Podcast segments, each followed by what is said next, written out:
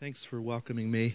I'm grateful for that. I, I have not started on uh, the sermon yet for Sunday. It's Colossians 2, I think. So you can pray for me about that. I realized this morning I hadn't put together the worship, uh, our worship order yet, and uh, sent the sent those texts to our worship team. So I need to do that still. And um, uh, and I got uh, um, texts coming in because I'm a pastor, uh, like you, and uh, or a ministry leader, and uh, in St. Louis. And uh, right now I have uh, that was a really good salad, man. That is a really good salad. So I have salad, really good salad breath as I'm talking. That's important to think about. That when I open the scripture and we talk, I'm doing it with really good salad breath I come from St. Louis. I'm wearing tennis shoes, and I have more acne on my face in my 40s than I want to have. And uh, I have a little bit of coffee breath from this morning. And some of you right now are starting to feel like I'm wasting your time. And uh, it's no waste of time to speak truly to each other uh, with who we actually are. Uh, and to remember that when you pray, you pray with coffee breath. When I, I have had 20/20 vision all my life, I turned 40. When I turned about 44 or something, suddenly I had to wear glasses to read God's word. So that's why I have these on. And um, I'm trying to say that uh, I'm a co-laborer with you as a fellow human being. And uh, the greatest threat to my ministry has been forgetting that I'm human. And I'd like to suggest that the greatest threat to yours is the same. Because all the other stuff comes from that. Um, all the other big, big threats that we talk about. But there's one underneath it, and it's being the fact that I'm Zack, son of Vern, son of Jan, from Henryville, Indiana. And I always will be. Where are you from? I'm Zack, son of Vern. Who are you? I'm from Henryville, Indiana. Where are you from? Uh, that's just a part of who you are as you speak about God and seek to do things for His kingdom. And uh, so, to remind ourselves of this kind of thing, I'd like to take us to a familiar passage. It's in the end of the book of John. It's a story you already know. It's where the Lord Jesus is restoring Peter. And uh, as we turn there to John 21, I'll say a prayer, and then we'll just look at the Lord together. Lord, thank you for your faithful kindness to us. Thank you for everything good and noble. Thank you that your love hasn't quit. Thank you that you enjoy a good salad. I thank you that you give us good food to eat. Even if it's a piece of bread, you won't give us a scorpion or a stone or a snake. I thank you, Lord, for your care for each one of us, the boundaries that you've set for us, the places where you've given us to dwell, the names that you've given us, the languages that we speak and that you understand. We thank you for everything pleasing, good, noble, true, right, hopeful, full of love, faith, gentleness, patience, kindness, everything full of self control, everything gentle everything of your Spirit. We give you thanks and praise. We ask now that your Spirit would minister to us, that we'd be brought to you. Encourage your servants, we pray. Amen. So, you know, uh, the thing I loved about Peter earlier on in my life was that he preached and 3,000 people came to know Jesus. And I thought, that's it right there. I want to be a person who preaches and 3,000 people come to know him. And heck, in just a little while after that, 2,000 more came. 5,000 people, the beginning of the book of Acts, come to know the Lord Jesus. Here's the thing I overlooked. Uh, that's the only time Peter preached a sermon like that with that kind of result. As far as we know, never happened again. And uh, he would have had to deal with that. And the other thing about that is that uh, that's not the first moment we encounter Peter, as you already know. Three years before that, he started a seminary with Jesus, started a missional training with Jesus. And uh, you know what? Jesus did not let Peter teach. Peter didn't get to lead a house group. He had no leadership responsibility. As a matter of fact, I'm just reminding you of what you already know. None of that group did. They had to follow Jesus and watch. Jesus taught, they watched. Jesus fed people, they watched. Jesus told stories, they listened. And then, by grace, Jesus would explain. At night, they're sitting around together, he'd explain some of what those parables meant because they'd scratch their head and say, I don't know what you're talking about. And he'd tell them, Well, the sower of the seed is me. The word of God is coming forth, right? Eventually, I'm just eventually they got to do one act of service. It's when Jesus fed the thousands. Peter and the others got to hand out bread and fish that had been multiplied. Eventually, they went out two by two. Jesus was very explicit about what those 70 something disciples were to do. Very explicit.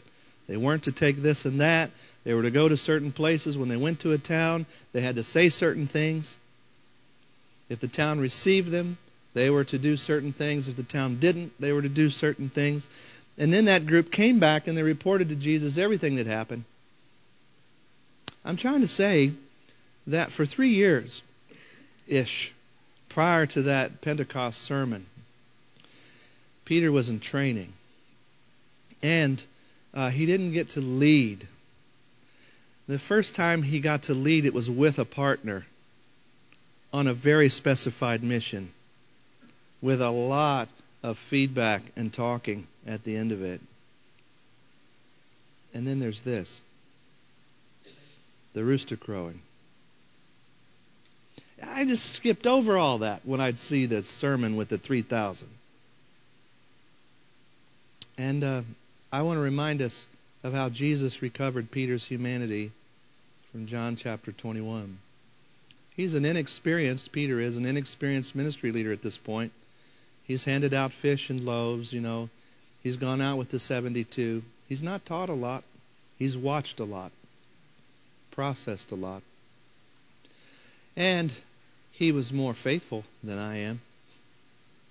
And it's part of that faithfulness that made him such a boneheaded screw up sometimes. Where he had just said, in front of everybody, I don't know if you're Philip or Bar- Bartholomew or you're one of the Marys or and Peter just says, "Hey, everyone else is going to forsake you, but I'm not going to." I don't know. I don't know if I'd like him very much at that point. But that's what he said. Now bring you into what you already know, but may not have seen for a while. Peter recovering Jesus' humanity. Here's what I say about this in John chapter 21, verse 1. Jesus revealed himself again to the disciples by the Sea of Tiberias. He revealed himself in this way. So, very specific. This is the way Jesus revealed himself. And Simon, Peter, Thomas, Nathaniel, right? They're all fishing. They're going fishing. And Jesus meets them there where uh, he's fishing. Now, I know we often say uh, G- Peter just went back to what he knew. But I'd like to put that positively. Of course he did. What else would you do? You go home, you do the work you know.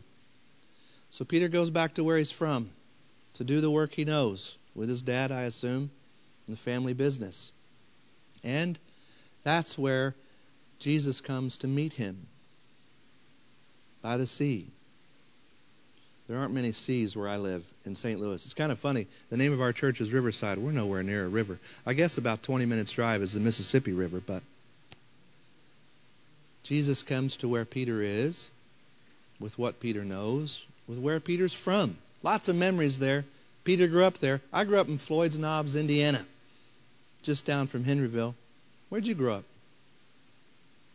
I could drive Buck Creek Road with my eyes closed at night, I think.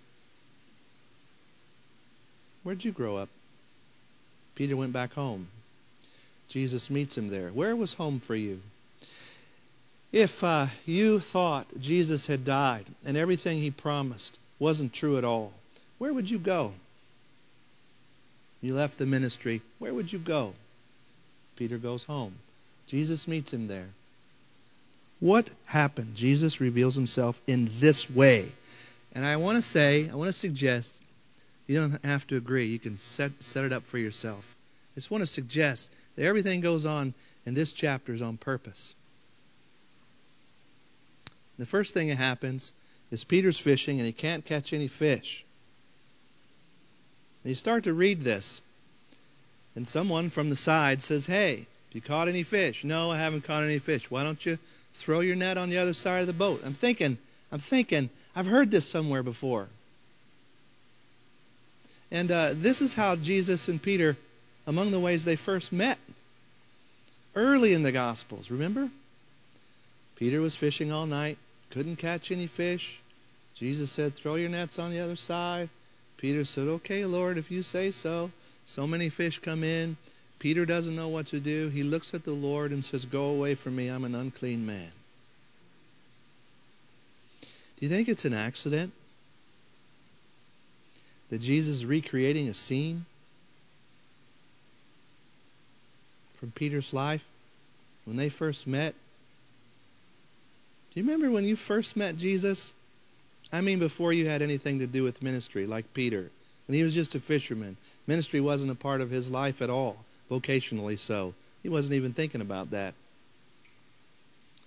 Do you remember the first time you confessed to Jesus? Go away from me. I am an unclean person.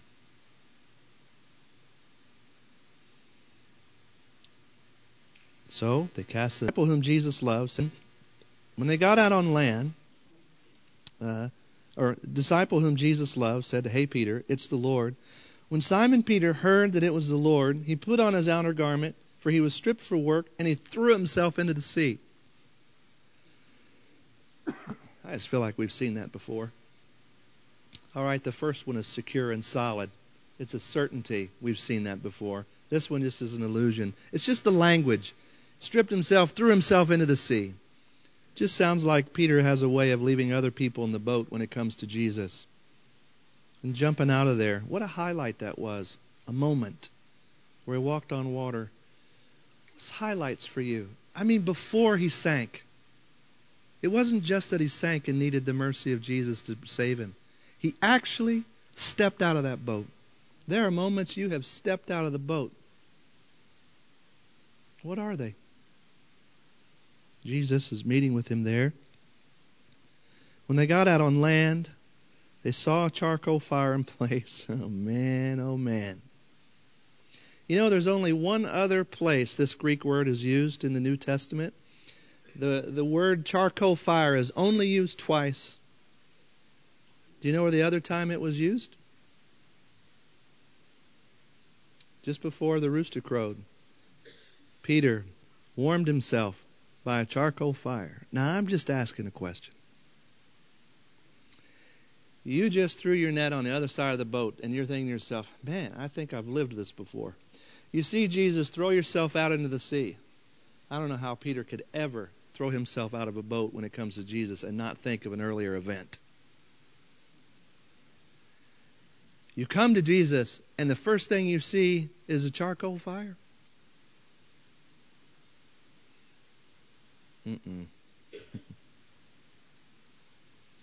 Bread and fish are next.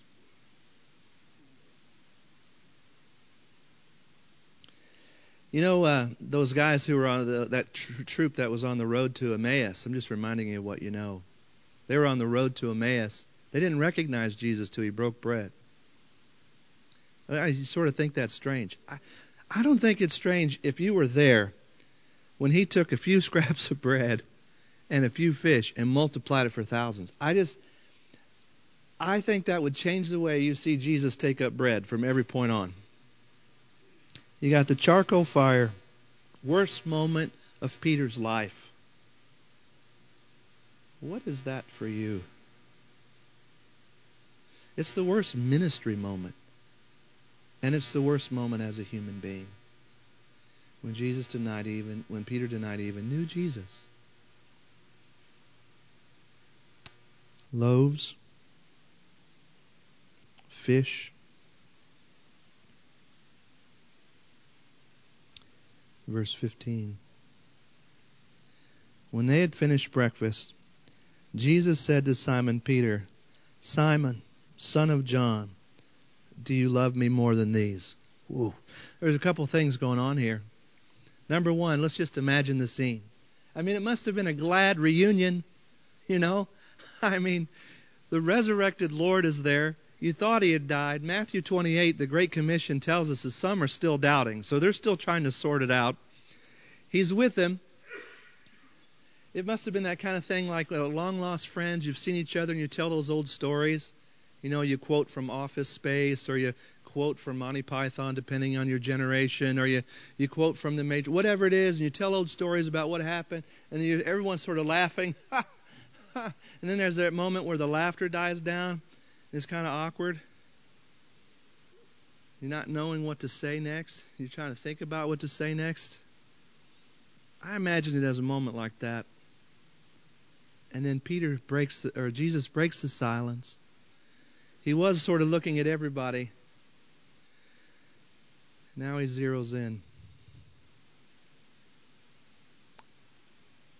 Hear this again and see if you pick up how startling this would be. And Jesus said, Simon, son of John. Do you love me? See, we're so familiar with it. I'll just say it one more time. And Jesus said, Simon, son of John. I wonder how long it's been since Jesus called Peter by his first name. His the name he had before he was in ministry. The non-ministry name. Simon, son of John A couple years. Some of you are more would be better than I am at the historical timeline. You could tell me. Uh, my my wife Jessica calls me babe. I don't feel like a babe except when I'm around her. She calls me babe, babe, babe, babe, babe, babe. Hey Zack. Whoa. Whoa. Zack. Oh, yeah, right. Mm-hmm. Haven't heard that in a while. Simon, son of John. Boy, that would get your attention. I'm Zack, son of Vern. Who are you? Before you had a ministry name. Back when you prayed and there was nothing about ministry to it. The Lord just heard your prayers because He loved you. And you prayed because you loved him. You didn't have any thought about success in ministry. You just loved him. And he knew you by name. And you knew him by grace.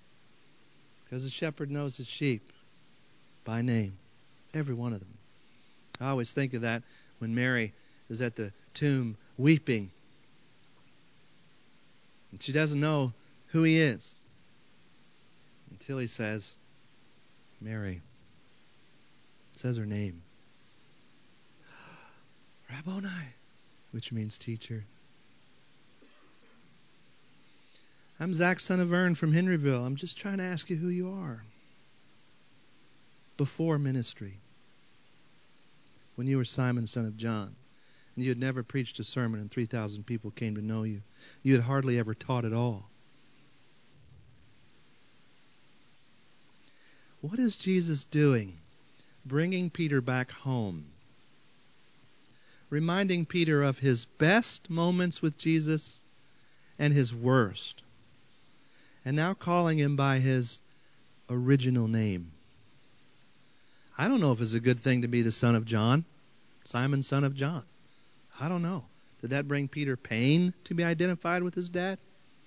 Some of us it would be. Or is it a good thing? I don't know. It's just a fact, though. Simon, son of John. And then the question What have you done for me lately? Nope. Nope, that's not it. How big is your ministry? Nope. How much better are you than the others? Nope. Simon, do you love me? And you know the three questions Do you love me? Do you love me? Do you love me? And you know the three denials. And uh, some people uh, who I'll be in heaven with dis- will disagree with what I'm about to say, but I just commend it to you. You can figure it out before the Lord. See what you make of it. But in the original language, you see the the words change. Do you remember? Simon, son of John, do you love me? It's this agape word, this unconditional love. Peter says, Yes, Lord, you know I phileo you. It's brotherly love. Second question Simon, son of John, do you unconditionally love me? Yes, Lord, you know I phileo you. Brotherly love. Third question Simon, son of John, do you phileo me? And Peter's hurt. I don't know how else to describe Peter's hurt. Unless I had just humbled myself to admit, you know, I do not have the kind of love you're talking about, but I do have this kind of love. And then Jesus says, okay, do you really have that kind of love for me? And he's hurt. Oh, man, and it's in front of everybody just like he had stood up in, in front of everyone and said, I'm different from everybody else. I'll never leave or forsake you. Now, in front of everybody, Jesus is dialed in. I'm thinking, I'm quiet if I'm Bartholomew. I don't think I mind at this moment that I'm one of the forgotten ones. You know what I'm saying? Uh, if if you're one of the twelve, what makes you think you're Peter, James, or John? If you're one of the the faithful disciples, women with the twelve, what makes you think you're the one of the Marys? You know what I mean? Like, what if you are Bartholomew, and uh, you're the one that never gets to go where the other three go? Jesus is looking at the twelve of you. He looks right at you, and then says, Peter, uh, James, John. Again with Peter, James, and John. How do I get into that circle? I'm thinking if I'm Bartholomew, I'm not going to write anything. No one's ever going to talk about me. History won't even know what happened to me. But I was one of the twelve. And I'm thinking, when I get to talk to Bartholomew, I'm going to say, Bart, what was that like? To be with the Lord. Because once upon a time, when it was just Simon, son of John, that's all that it was about. Being with the Lord. And Jesus is recovering him to that question love. Do you love me? Do you love me? Do you love me? And then we have to think about that word love. It's defined for us elsewhere in the New Testament. Love is patient, love is kind, right? Like the full resources of love. Not like, Peter, do you have happy feelings toward me? Peter, are you able to say my pleasure? Peter, are you, are you able to be nice to me? But when Jesus talks about love, he's the guy that lays his life down for people out of love. This is like a, a robust, vigorous, full hearted, thoroughly devastating love. Peter, do you love me? Not, do you want to use me to advance? Peter, do you want to leverage me for your platform? Do you love me? Do you love? Love, love, love. I'm all about it. Love. Peter, I love you. Do you love me? I want you. Do you want me? Simon, son of John. Zack, son of Vern. Dr. S. Wine, Zack, son of Vern, award winning author, Zack, son of Vern. You see, he brings us home and he meets us there. And on purpose, he reminds you of greatest moments with him and your worst. He calls you by name and he calls you back to love with him. To be in love with him. Have you said that in a while? From my tribe, okay, my tribe would critique the way I'm saying it because I'm using in love. I'm in love with Jesus. My tribe would cri- criticize that. Shouldn't talk about being in love. It's love, you know, something like that. He blesses me with the kisses of his mouth. The psalmist says, Have you talked like that in a while? You remember before all the ministry stuff? Jesus is recovering you and recovering me. And he brings us feed my sheep, feed my sheep, feed my sheep. The qualification for ministry is love.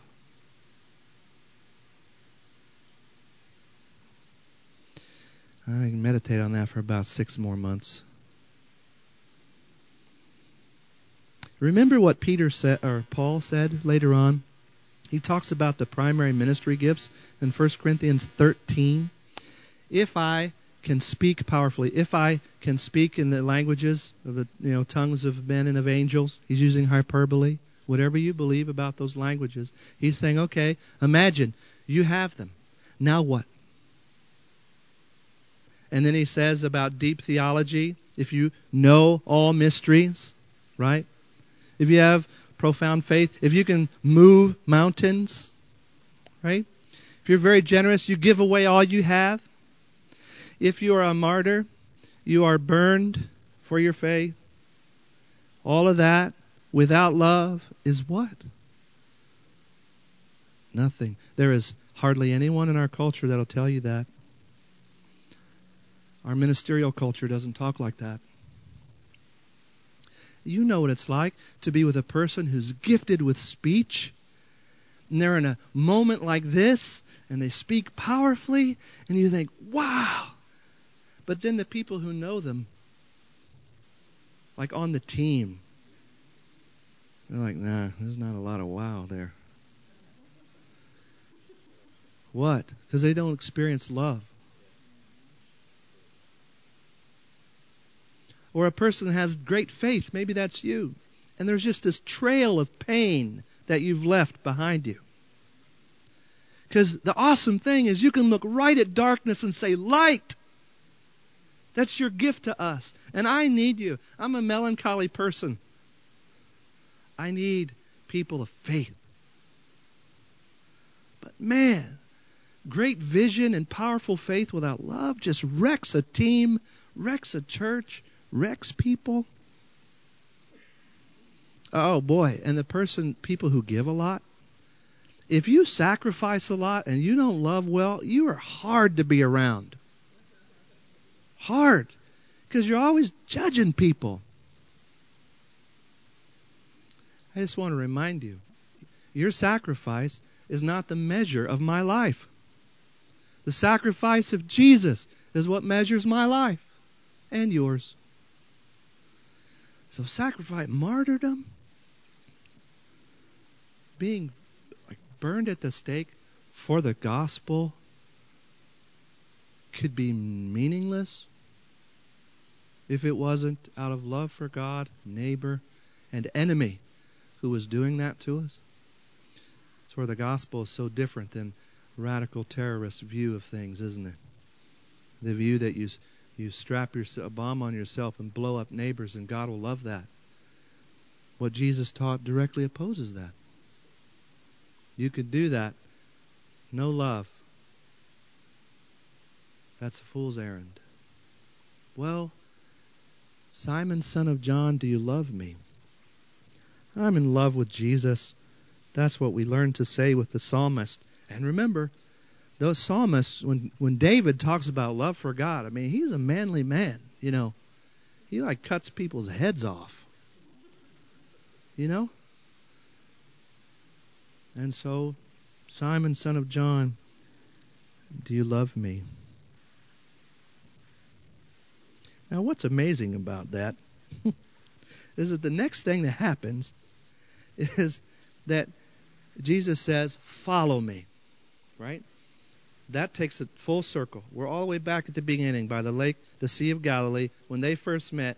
Back there, right before the Beatitudes, Matthew chapter 4, right before the Sermon on the Mount. Follow me. I'm going to make you fishers of men. Now, it's all about love, and it's all about following. And do you remember what Peter does? He hears a rumor about John. That John may or may not do this or that. And so he gets distracted already and asks the Lord, What about John? Peter then says, Don't worry about John. He says a lot stronger. You follow me. You follow me. So I want to ask you a question. Is there a fellow in ministry that you're worrying about?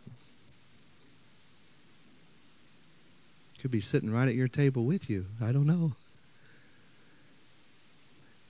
And you're getting distracted from love for your Savior, feeding sheep,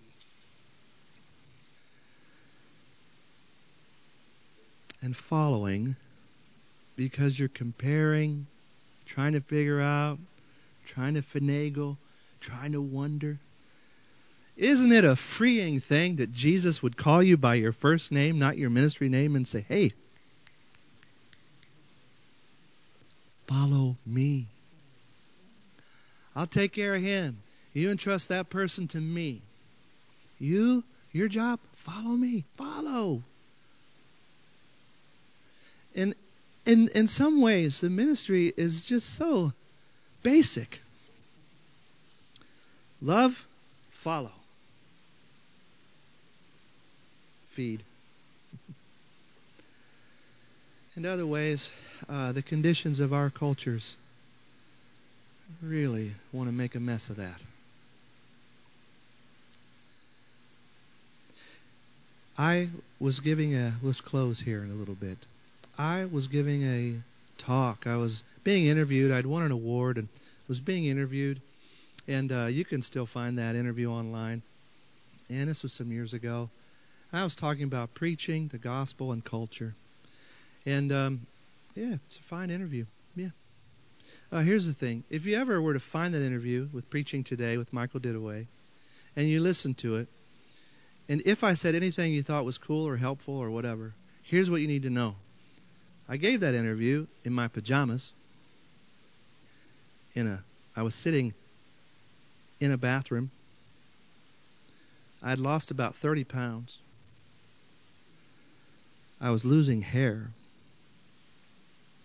My eyes were red and my nose red from crying so much. And I was and I I'm a Protestant, but I was at a Benedictine house out in the middle of nowhere, Missouri.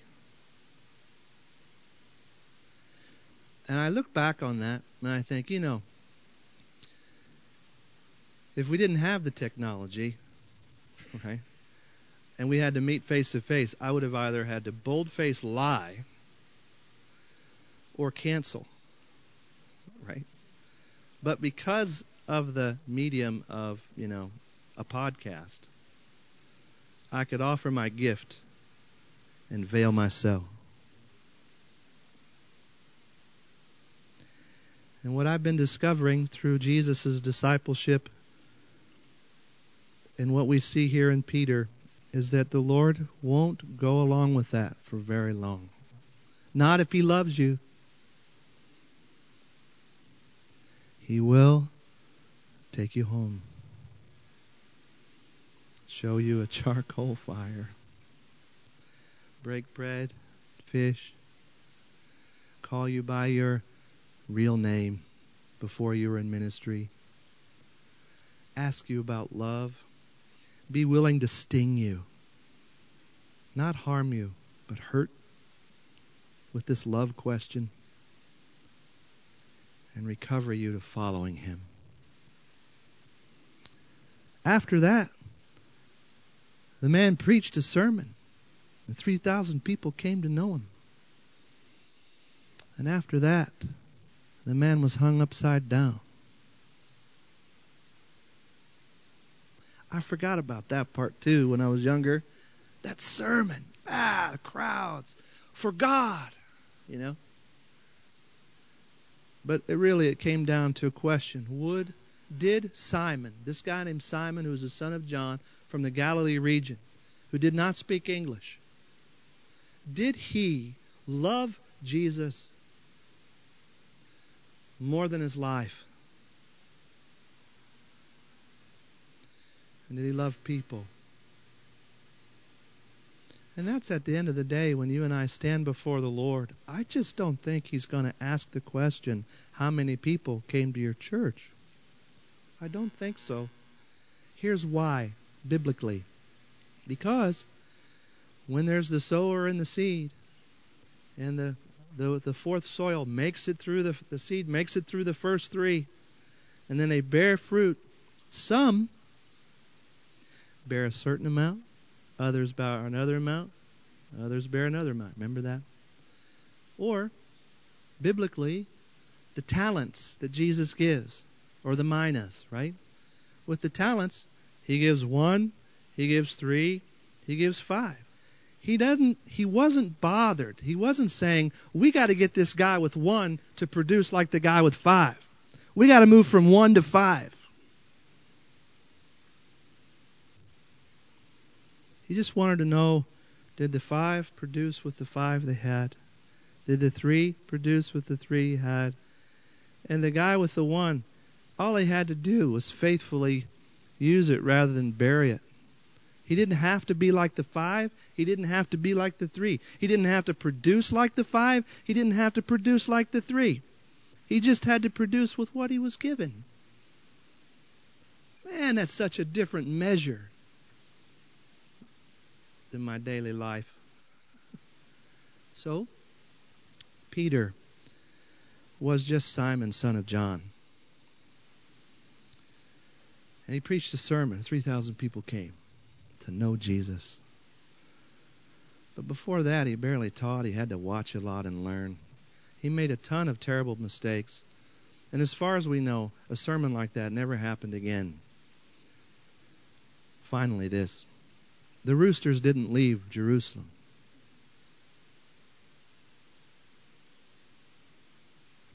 The rest of his life, he would have heard roosters crowing.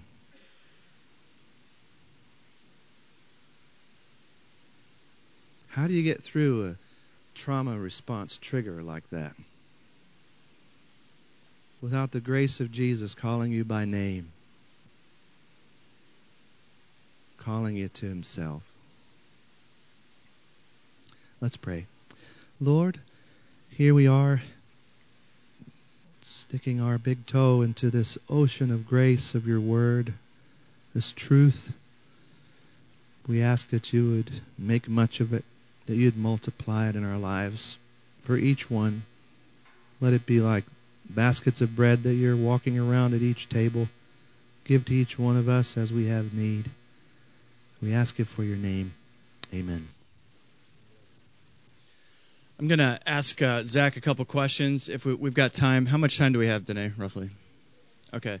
And then uh, would love for you guys to jump in with some questions. Um, this book, Imperfect Pastor, that that Zack wrote is filled with some pretty amazing quotes, and he juxtaposes several things. And one of those things is we all have great desires and ambitions for ministry. We all want to be efficient. We all want to be effective in ministry. We want to do great things for God. But then what it what does that mean, and how do these desires that we have um, work out in real life in ministry? I want to read a quote and just interact with you for just a second. This one I just have gone back to time and again. He, he wrote this As you enter ministry, you'll be tempted to orient your desires toward doing large things in famous ways as fast and as efficiently as you can.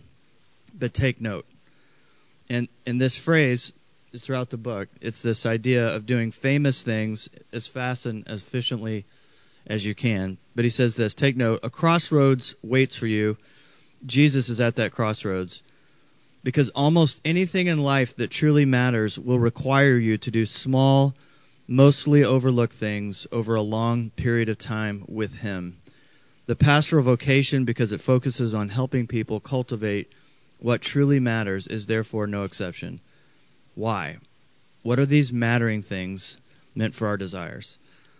These small, mostly overlooked things done in the quiet when nobody sees. These are the mattering things you say in this book and in, in many of your talks and so forth. Like what versus the fast, the furious, the famous, the efficient. Like, to, what are these mattering things that we're usually we we really don't want to do? We want the fast and the, and the famous, but what are, what are these mattering things that, that truly are most important? That's a wonderful question. Uh, uh, so, uh, things that matter that aren't typically valued. So, the beauty of the Lord, the fact that He's beautiful. In Psalm 27, you know, uh, the king said, One thing I have asked that I would seek, that I would dwell in the house of the Lord all the days of my life, uh, to gaze upon the beauty of the Lord. Gazing upon beauty. And we remember David's not like Moses. David didn't hear the voice of God speak directly to him. So, and the the, the temple at that time was probably a tent, you know. So David's going to a tent in the wilderness or something, and he's he's going to gaze at God's beauty. Gazing is this quiet activity.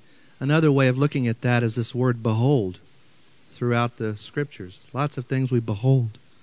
So it's pausing to look at. And I think to gaze at the beauty of the Lord isn't very efficient in getting something done in a day. Uh, and so, really, things that go along with that um, uh, talking to the Lord, prayer, and uh, uh valuing things that the Lord values. So, so when the disciples are out there and they're looking at these people with all this money, the influencers and everything, and their eyes are over there. Jesus sees that and he, he pulls their attention over here to this widow with a coin, and he says, I tell you truly, it's her. you know? And there's the contrast. So the willingness to spend time with a widow who has no networking power and no way to support financially your ministry. Uh, is an act of faith and uh, an act of following Jesus that radically changes my day. If if I if I think that way, that Jesus did not, um, that our Lord Jesus often avoided the famous. Uh, they always kept coming out to him because he wasn't going to them. Uh, and he went and to those um, Jews and Gentiles who had no clout. If I think about that uh, on an ordinary day in Webster Groves in St. Louis, Missouri, and I say, who are the, the networking influencers in my church that I serve? Uh, and then I set that aside, say, who are those that need a shepherding care um, I need to be forced to ask that mattering question, and uh, a lot of us aren't requiring that of each other. Uh, and so that's another mattering thing. Just the care of people who have nothing to offer us. Um, they, we can't leverage them in any way. Um, that's a mattering thing.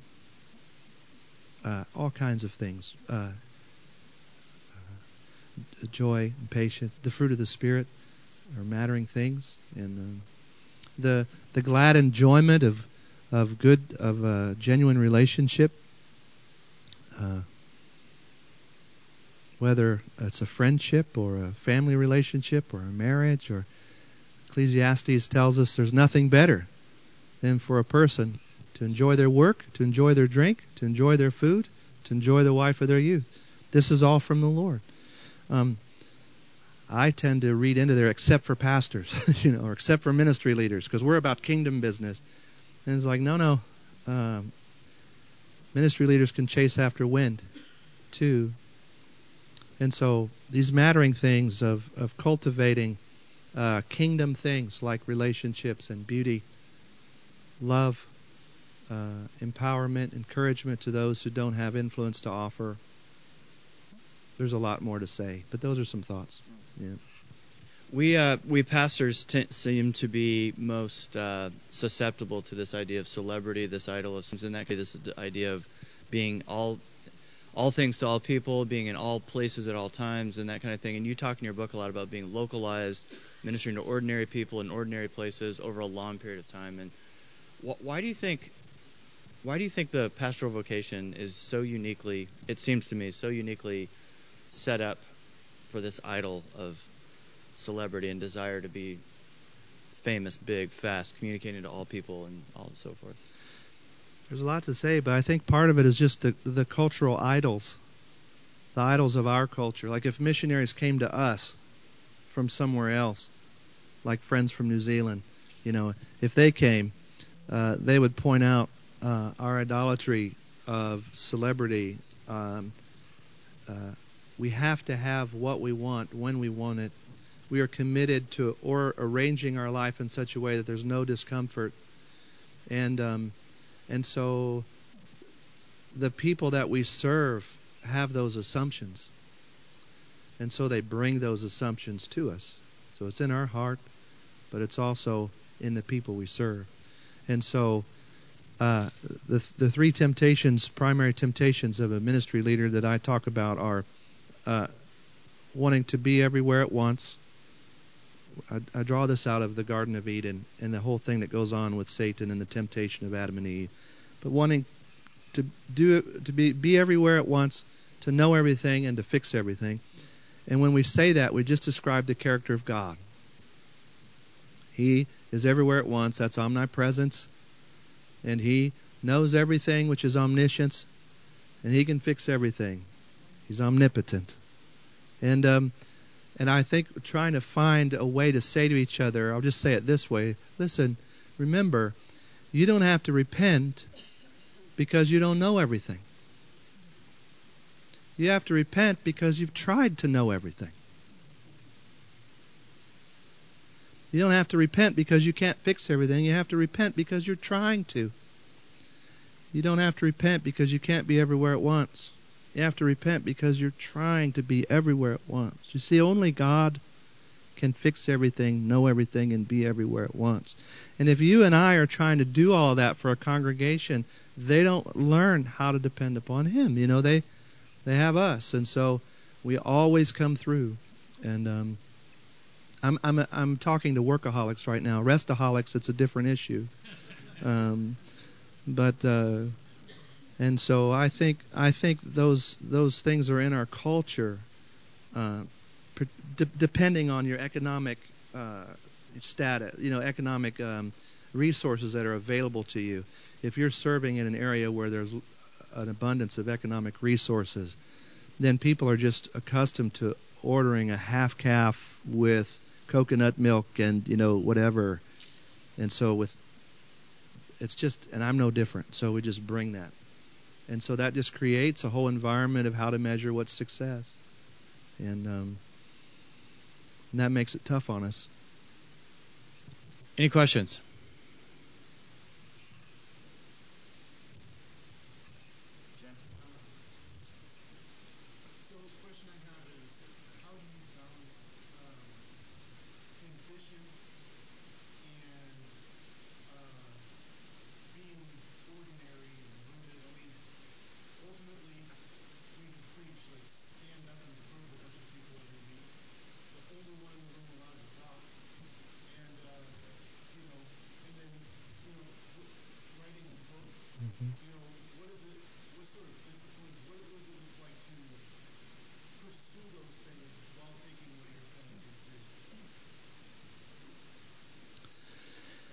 Yep. Um, so in terms of, let's say, that's a great question. It's just a deep one. You know, there's a lot to say, uh, to think about together for several months. Um, but we want to pursue great things for God. We just got to make sure we define greatness the way Jesus does.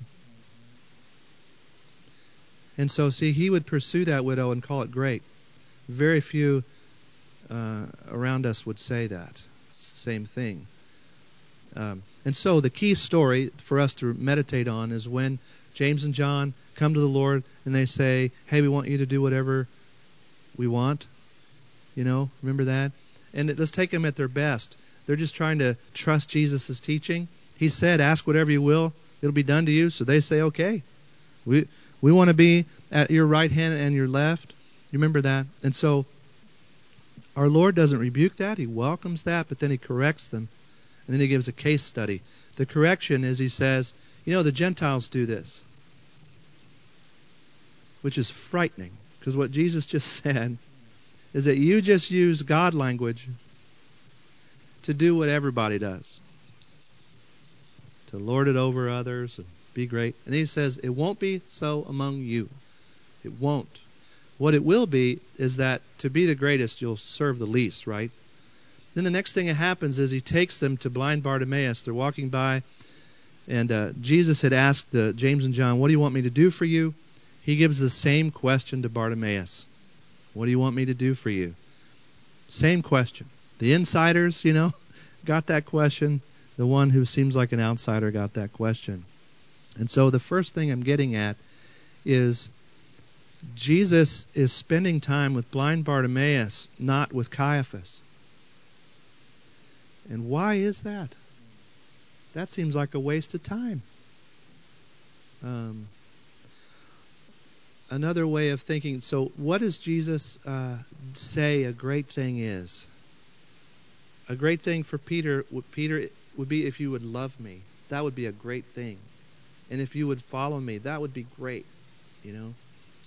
And so we got to help each other recover what greatness is. Because our culture is really informed by a white collar business mindset.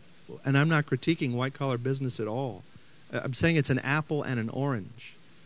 It's two completely different bottom lines, two completely different vocations. Um, and so, if if I have to be, uh, if I'm working with money, then uh, efficiency uh, and quantity really matter. It's just that most of the time Jesus isn't very efficient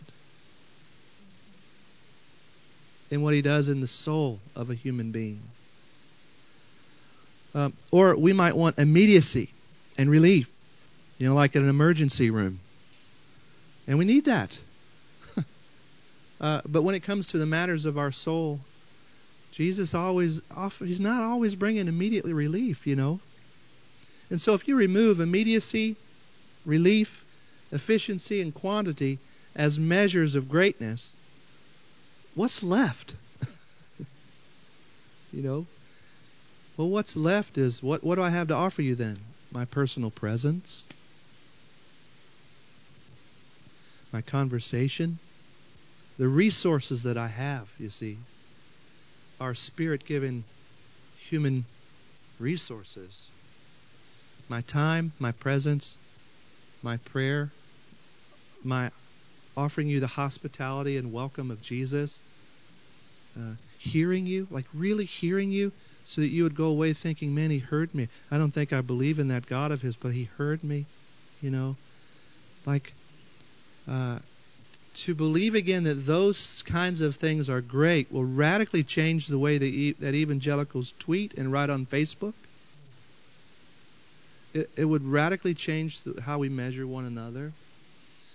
So, for example, in our church, uh, for the last seven years, seven and a half years, you know, uh, like I would say, you know, my, my best sermon is heard by was 75 to 80 people we've had a numerical jump in the last year and a half.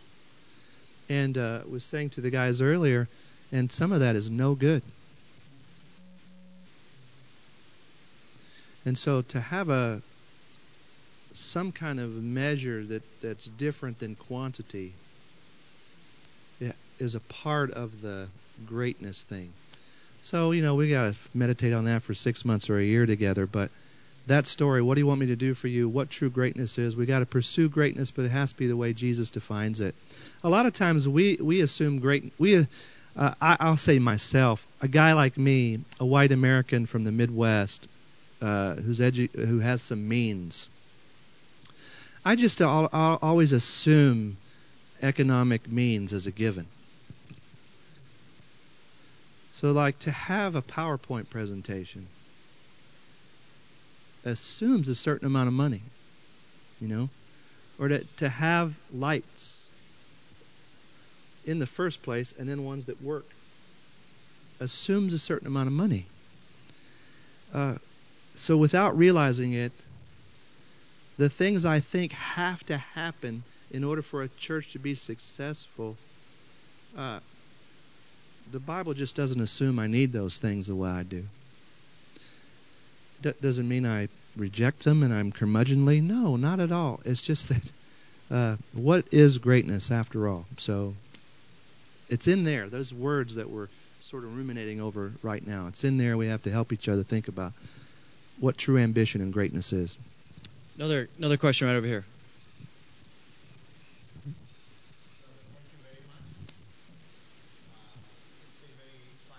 Thank you. Yes. Yes.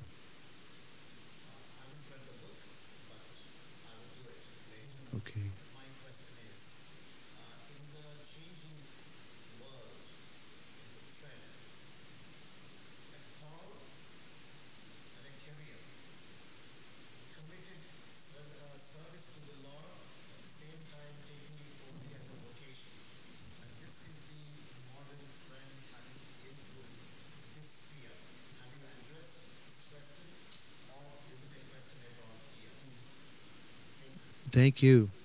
Um, I I am attempting to address that question, and I think we need your voice and a, a whole collaborative, global Christian voice uh, from the Scriptures to think about this. But um, I can just maybe I would speak experientially. The difficulty that I have that some uh, is that we can move from one church, we, we can advance uh, like a career. I start with a smaller church, then I move to a bigger thing. Some of us have that option, not not all of us, not the majority, but we can move to a better.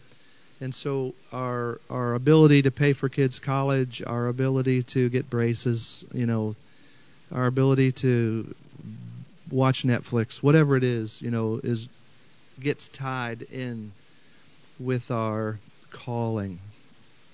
And because of that, there's uh, a great deal of blessing in it because uh, a worker is worth his wages. But there are numerous traps in it, and I think you're hinting at that the traps that we have. Um, th- that a calling as a pastor, I, I uh, we are uh, ministers of the gospel whether we have a position or not. It's it's who we are. Uh, just like in a local church, an elder or a deacon, you recognize them usually beforehand, before they have the title, because they're already demonstrating, you know, the gifts of such a person. So I would love. I think we we would want to hear from you and from others. You know, how to think even more about those blessings and traps, uh, and how to think through that together. Yes. Yes. Yes. Have you found certain rhythms and practices in your own experience that have helped you sort of go home, as it were, and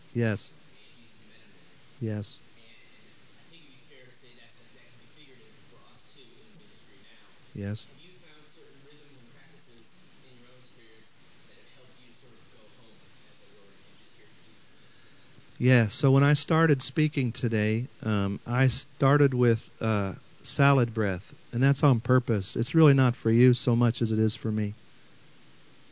Um, and uh, I I say Zack, son of Vern, not just for you, but for me. If we weren't looking at this passage, I would have told a story about my mama and my papa from Henryville. Or I would talk about uh, Jessica. I did, Babe, right?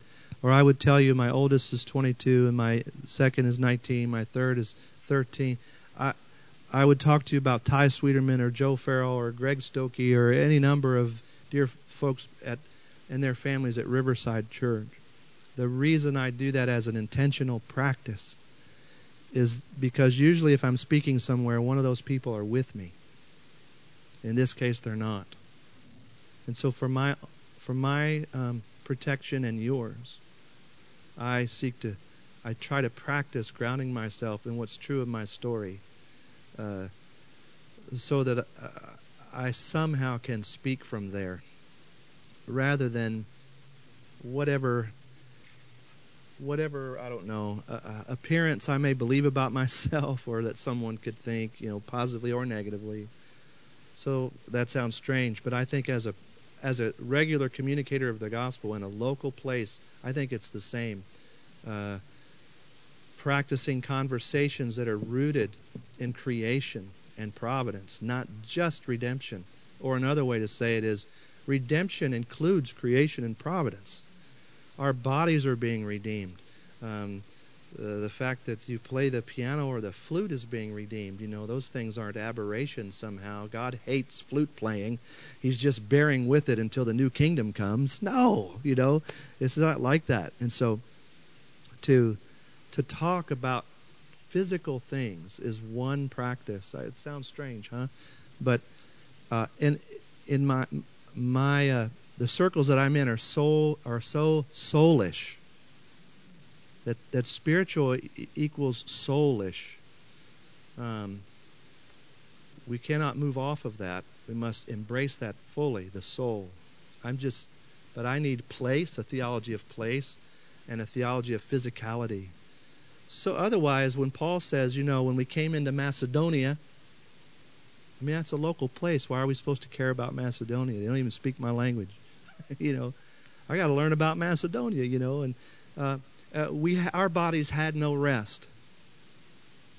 That's the physicality. Why is he telling that? Telling us that, except for the fact that he assumes a body is supposed to have rest. He's letting us know this is hard. Our bodies have had no rest. Fightings within, fears without, afflicted at every turn, circumstances. So just this, um, I'm, I'm, hinting at uh, a, a practice that we don't talk about as much and that's just the the practice of physicality as a ministry leader so that I am reminded that my kingdom work includes the redemption of grapes. And you know spinach and uh, calloused hands from playing a guitar. You know like so there are plenty of other things to say. I, I do write in the book uh, something called the four portions of a day, and in connection with a weekly rhythm of an actual 24 hours off. Those two things are practices I highly commend and need help growing in myself. But the physicality aspect I went ahead and highlighted uh, for us. Yeah.